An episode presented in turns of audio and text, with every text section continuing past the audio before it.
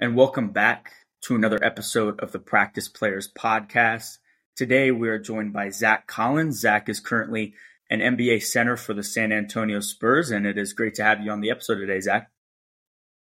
Thanks for having me, fellas.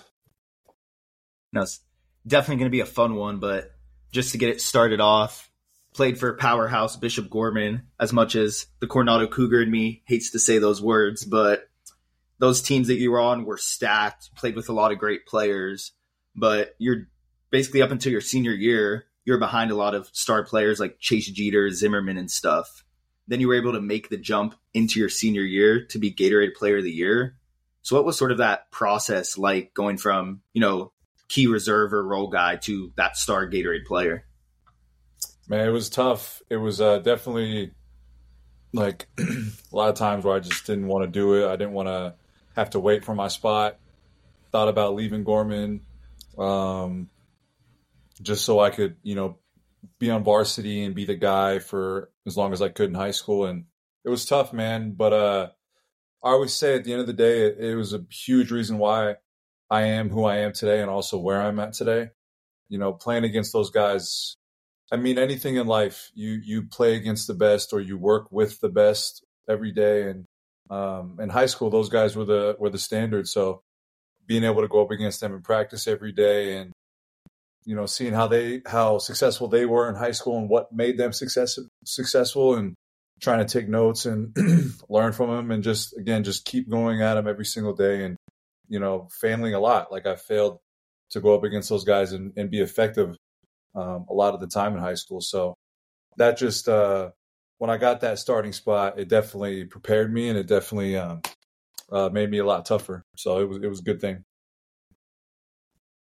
um, into your college year, um, you know, despite just playing one season at Gonzaga, you guys made a significant run, you know, to the national championship.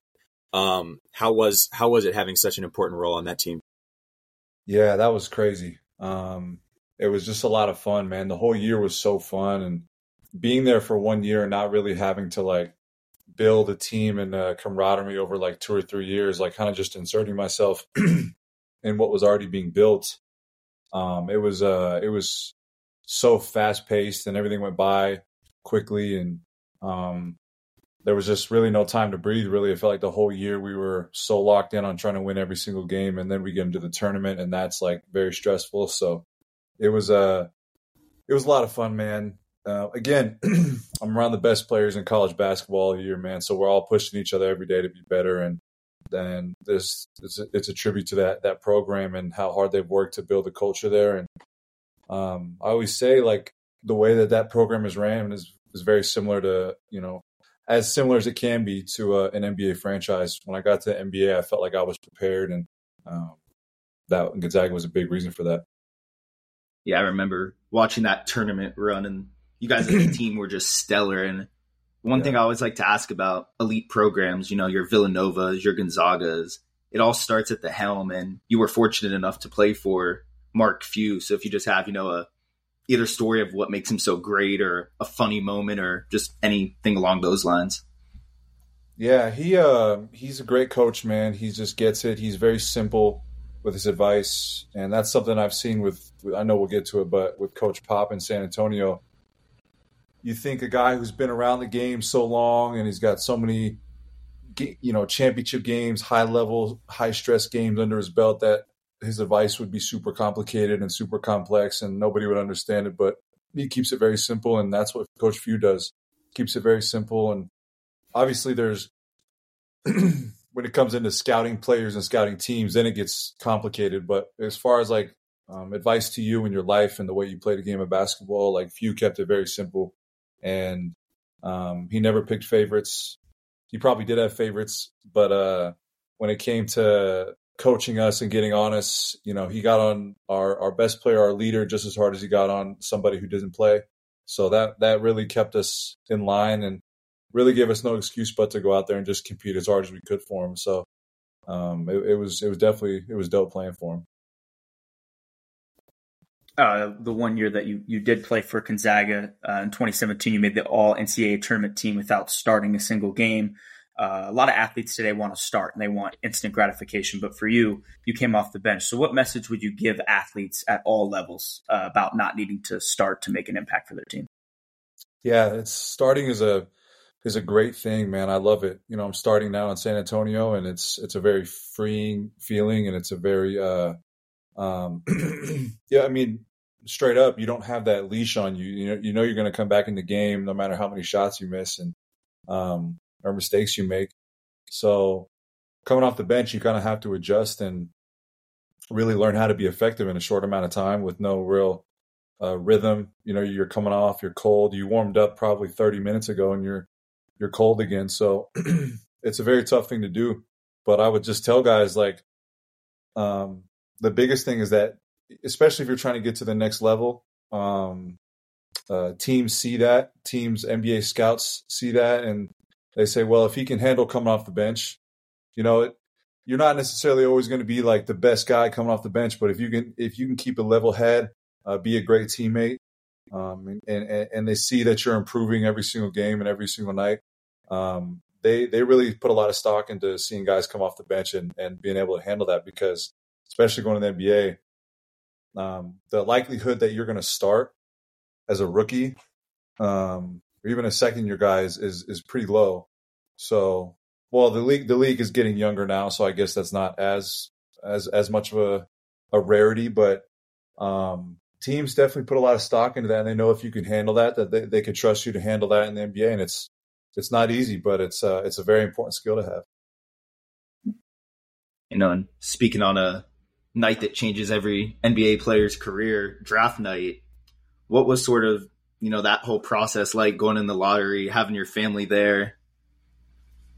Man, it was it was crazy. You know, you you always watch coming up in in in, in loving basketball. I, I idolize these people in the NBA like they were some like just they were on some level of life that I I would never get to, and I would just always be a fan. And to just go through that whole process, it's just it's completely surreal.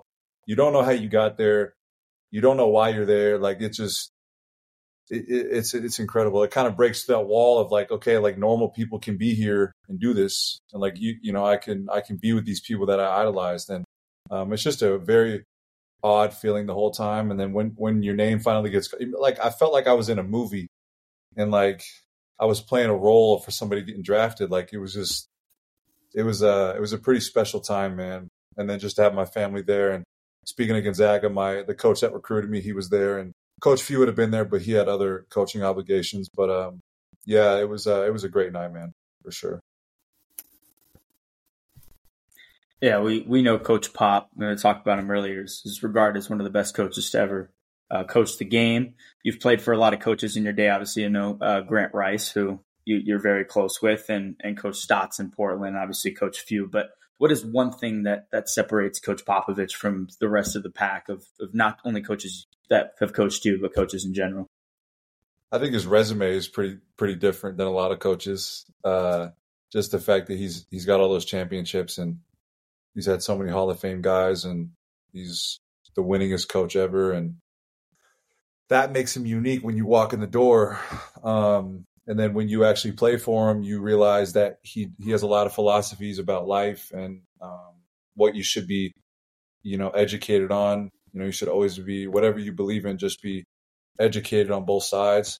You know, I told this story before, but throughout the year, we'll watch a lot of news clips of just what's going on in the world. Um, sometimes he's upset with it. Sometimes he just wants to wants us to know that there's bigger things than basketball, and um, that that also makes him unique as well. I just think uh, he, he he puts everything in perspective. You know, basketball is extremely important. That's our jobs. We're professionals. We have to take care of business, but um, at the end of the day, life is is, is going to happen with or without basketball, and, and he knows that. And I think that's what that's a very unique uh, trait to have as a coach.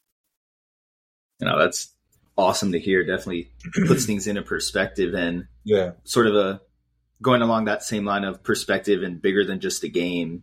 Injuries are obviously a huge part of the sport, and throughout your career, you've had some major setbacks. So, what would be some advice that you give maybe to an athlete right now listening who's going through a major injury, trying to fight and get back to the court? Pretty simple, man. do you want your story to be you gave up, or do you want the story to be you put everything into it and you tried to come back and make it happen? You know, I think that's when I when I was going through all this. Um, I would say the first two, you know, I had the shoulder surgery and then I had the, which was like, I'm like, all right, I'll, I'll come back. Then I had the ankle and then I still was like fine, like it was a fluke thing. It's a bone, it'll heal. Um, and then the second surgery happened, and then I then I was getting I don't want to say worried, but like I was like, is this is this going to be it for me? Like, is this my story? Because it just kept going bad. Um, but even then, I just told myself like, just keep pushing, show up every day with a good attitude. Uh, but then the third surgery happened, and that's when I definitely had thoughts of like, man, this is it. Like, I don't, I don't know if I want to do this anymore. Like another one just for it to fail in six months. So that at that moment, I was just like, I, I, I'm like, I, well, if I'm gonna go out, I want to go out, you know, my way, knowing that I put my best foot forward. And if I if I can't ever play again, or if I have to, you know, go down to the G League because no team want to sign me because I'm, I'm I'm injury prone, whatever, like um, I knew that it wasn't going to be because my effort wasn't there. Um, so that that's basically what I told myself, and it, and it definitely helped me. Um, and then once I got past that, and then you have a plan in place with rehab, and then it's just about showing up every day with a with a good attitude. You know, don't don't be a victim. Um, your situation is what it is. It's not going to change, and um, you have the the choice to show up and and and enjoy life and enjoy and enjoy rehab. Try to make it fun, and um, before you know it, you'll be back. So that those are my those are the biggest things for me going through that. Um, recently, there was a viral uh, video that came out. Uh, your teammate Jeremy Sochan and uh, Victor recently got the same haircut. We were wondering if you're gonna add on to that. Maybe maybe dye yours just like that. Oh man, many sleepless nights thinking about this. uh, no, I will not be doing that. I'm gonna keep it pretty pretty basic. I'm gonna gel my hair, keep a fade, and just keep it moving. I'm gonna let them them handle the crazy hair. yeah, the fade is definitely a safe place to be. For sure, it's a safe place. It's one less thing to worry about, man. So that, I'm gonna keep it there for now. Yeah, but bouncing back to basketball, have to ask it what was your welcome to the NBA moment? Uh, I think I had a couple. Like, I think honestly, just going into summer league, I had a I had a kind of a rough start. You know, my summer league, my first summer league wasn't that great to my standards, I guess, and just you know, being a top ten pick, you want to go in and, and really set the tone, and I just I didn't, and um, it was I just I remember talking to my parents. I'm like, damn, this is gonna be a lot harder than I thought it was, and that was just summer league. And then, um, but obviously, like I didn't give myself a break. If I were to go back, I would have told myself like, relax, this is part of it. Like you're you're gonna fail. Like it's just it's a process. You're gonna get better over time. And I wish I would have given myself a little bit of grace, but I didn't back then. So that was one of my um, welcome to the NBA moments. And then just really just being on the court with all these guys, like I said before, that I just idolized and watch highlights, like countless highlights on YouTube of these guys and um, screaming at the TV, cheering for these guys, man. And, and now I'm on the same court, um, trying to guard them and stop them and, and play with them. It was, it's, it was a, the whole, my whole rookie year, you know, every night I was playing against somebody that I've watched on TV for so many years. And it was, uh, it was pretty wild, man and then obviously I had moments where like I was trying to box somebody out and they were just so much stronger than I was and the game was really fast. So I, I don't know if there was a specific in game moment, but there was definitely like throughout that whole rookie year, I was like, damn, I'm really doing this. It's crazy. Um, you've gotten into some scuffles in your career. What's what's your uh, most memorable like you know story that you've gotten into it with a player? Uh, most memorable. To be honest, I try to forget about them. You know, I don't. Something comes out of me, man, that I don't. I don't necessarily, you know, love, but um, scuffles, man.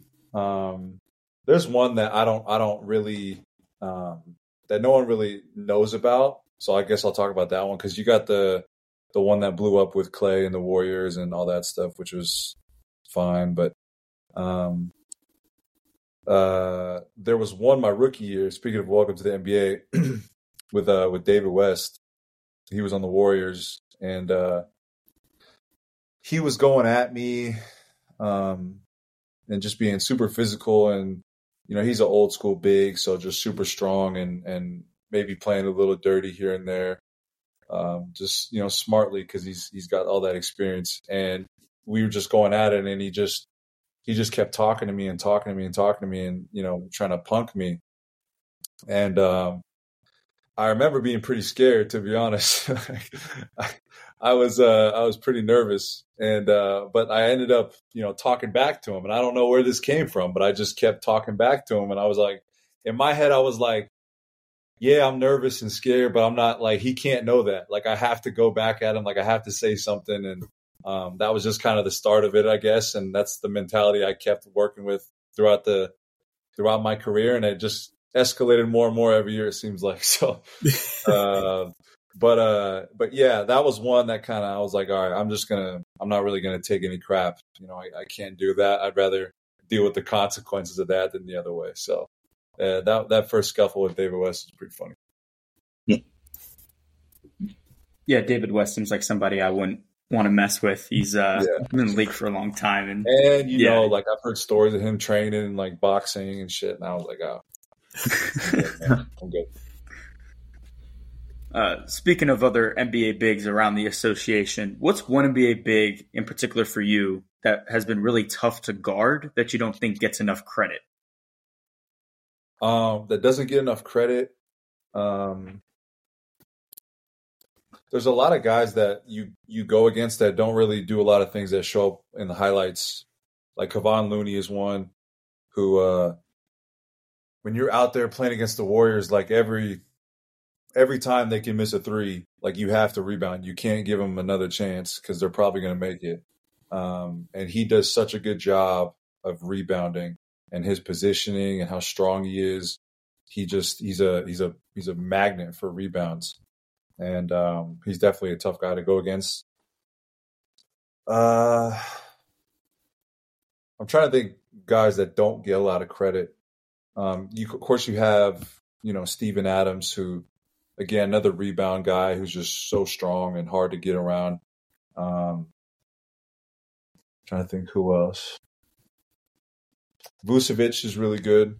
Vucevic, he's really he's kind of a guy I feel like who doesn't get a lot of a lot of credit. You know, I've seen him do stuff on the court. Just he just kind of makes it look so easy, and um, he's a guy who can hit. You know, mid range. Like if you're playing drop coverage on a pick and roll, um, you're usually okay with big shooting mid range, but he can hit those. But he also can hit pick and pop threes, and then he also can hit you with a quick spin move in the post. So there's just like three ways he can get to a bucket, and that's that's definitely hard to guard. Uh, another question I'll ask: What's uh, what's your Mount Rushmore of favorite teammates you've played with at, uh, at all your levels of your career, whether it's high school, college, or, or the pro? Uh, greatest teammates. I'll, I'll, just stick to. I'll go college too. Um, Nigel Williams Goss was a great teammate in high school, or uh, I'm sorry, in college. He would he really set the tone for um, for just how we were going to carry ourselves as a team and really had us with the mindset that we were the team to beat the whole time in college. So we all we all carried ourselves like we were, you know, professionals basically. So he set the tone with that, and that was a huge reason why we went so far. Um, another great teammate, um, Meyers Leonard was a great teammate in Portland. Uh, Damian Lillard, great teammate, treated everybody the same, even though he's the he's the guy. Um, who else in Portland? Let's say Evan Turner, great teammate. How many spots is on Mount Rushmore? I don't even know. Five. Those four. Four. All right, I'll just stick with those four. Then those are great. Um, I like that Evan Turner pick, Buckeye, and uh, yeah. talk, talking about current Buckeyes. Now you got my boy Malaki over there with you, and obviously Jeremy, Victor, a lot of young players surrounding you, and you sort of quickly became a veteran presence for such yeah. a young team. So, what's sort of you know that like, and has anything changed with whether it's your mindset or leadership to now be a guy that players sort of look at as a guy who's time in the league? Yeah, it's definitely changed. It's definitely a challenge. I'm not I'm not a super vocal person um, when it comes to being a leader, so that that is definitely a challenge to get out of my shell a little bit. And um, you know, it's definitely not a role I thought I'd be in so early and so young. I'm still 25, and but seven years in the league, you know, there's no excuse. You know, you are the veteran, so especially like you said on this team, um, it's definitely a challenge. You know, just to try to find the line of you know, the way I was, the vets that I had was kind of in, in, Portland as a rookie. That was kind of like a the dying generation of like really old guys, like 30, 35 that are in the rotation that are um, being elite, being your your vets, being the leaders, being the voices in the locker room. That's a lot. It's it's different in the NBA as a whole, I think, and it's just especially like you said on our team, it's different. So um, yeah, just having to grow up, I guess, a little quicker than I thought I was going to have to is is part of the job now. So um, that's definitely I'm you know I'm looking forward to it. And our, and our young guys do a pretty good job of um, carrying themselves anyway, so it's it hasn't been too hard. Um, you spoke highly of Dame on your Mount Rushmore pick. Can you talk a little bit about like just Dame as a player and his work ethic and how he's come throughout his career? Yeah, man. Work ethic, second to none. He just he goes so hard and uh, never cheats the process.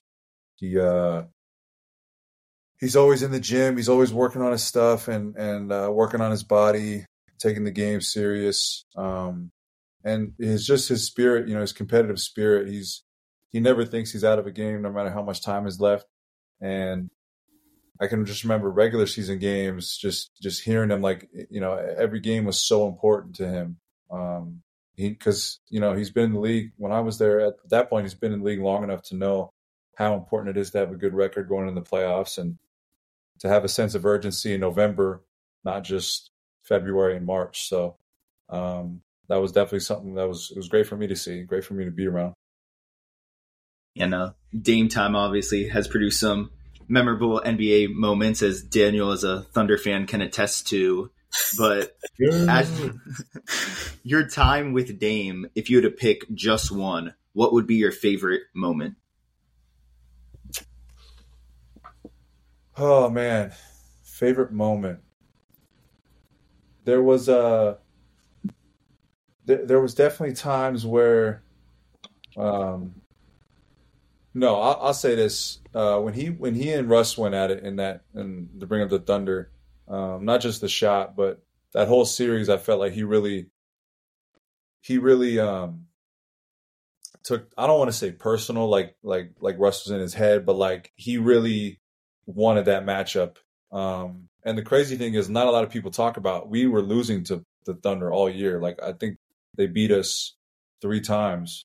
And if we didn't play him four times, they they beat us majority of how many times we played him, did three or four times. So, our because I even remember uh, when, when, our last game of the season before we go into that that first round, um, there was a there was a way that we would lose our last game. If we lost, we we wouldn't play the Thunder, and I think I don't want to speak for everybody, but I'm pretty sure the vibe was that nobody in the organization wanted to play the Thunder.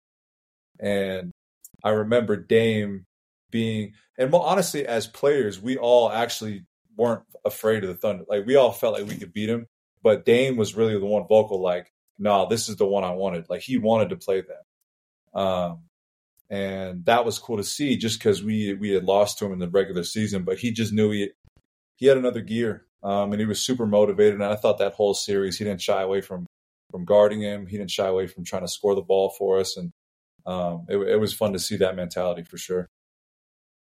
Yeah, that series was definitely fun to watch, and I'm glad that Dan just had to relive the flashbacks of the war that that was on this episode. Kind of forgot about it till now, so Uh, no, but it, it, it, was cool to cool to watch for, for them. It, it, it was it was cool. I mean, they both they you both were, went at each other, man. It was dope. At the time, I may have not thought it was cool, but going back on it now, it's yeah, it's yeah. okay. It's okay. no, but without the trolling, you know, throughout your career, you've been a high energy guy. Love your physicality. You know, it seems every time you're on the court, you're going at dudes, and you don't really care who it is. You've obviously had run-ins, like you said, with Clay, LeBron, Westbrook, just various superstars. So, what sort of you know your mentality or maybe advice you'd give where whoever the competition is just to keep do- going and not shy away?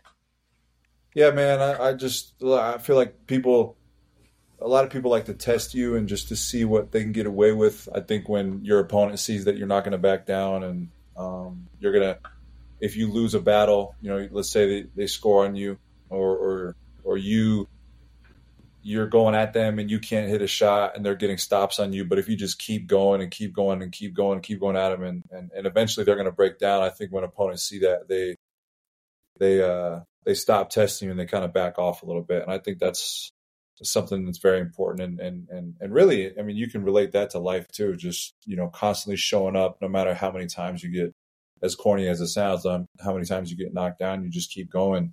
Um, I, I think in the NBA, especially as a young player, the guys definitely want to go at you and they want to see what you can handle. They they want to see what they can get away with. And um, for me, it was just, you know, I don't want to show any weakness. You know, I want to. Also, I, I want to be able to go at the best guys. Like I, I don't. I, I want to be, you know, going at Joe Schmo compared to Joel Embiid or um, Jokic is is a lot different. You know, so I want to keep the same energy no matter who I'm playing. Um, so I just try to do that. Well, Joe Schmo happens to be my favorite player, so I'm only slightly offended here.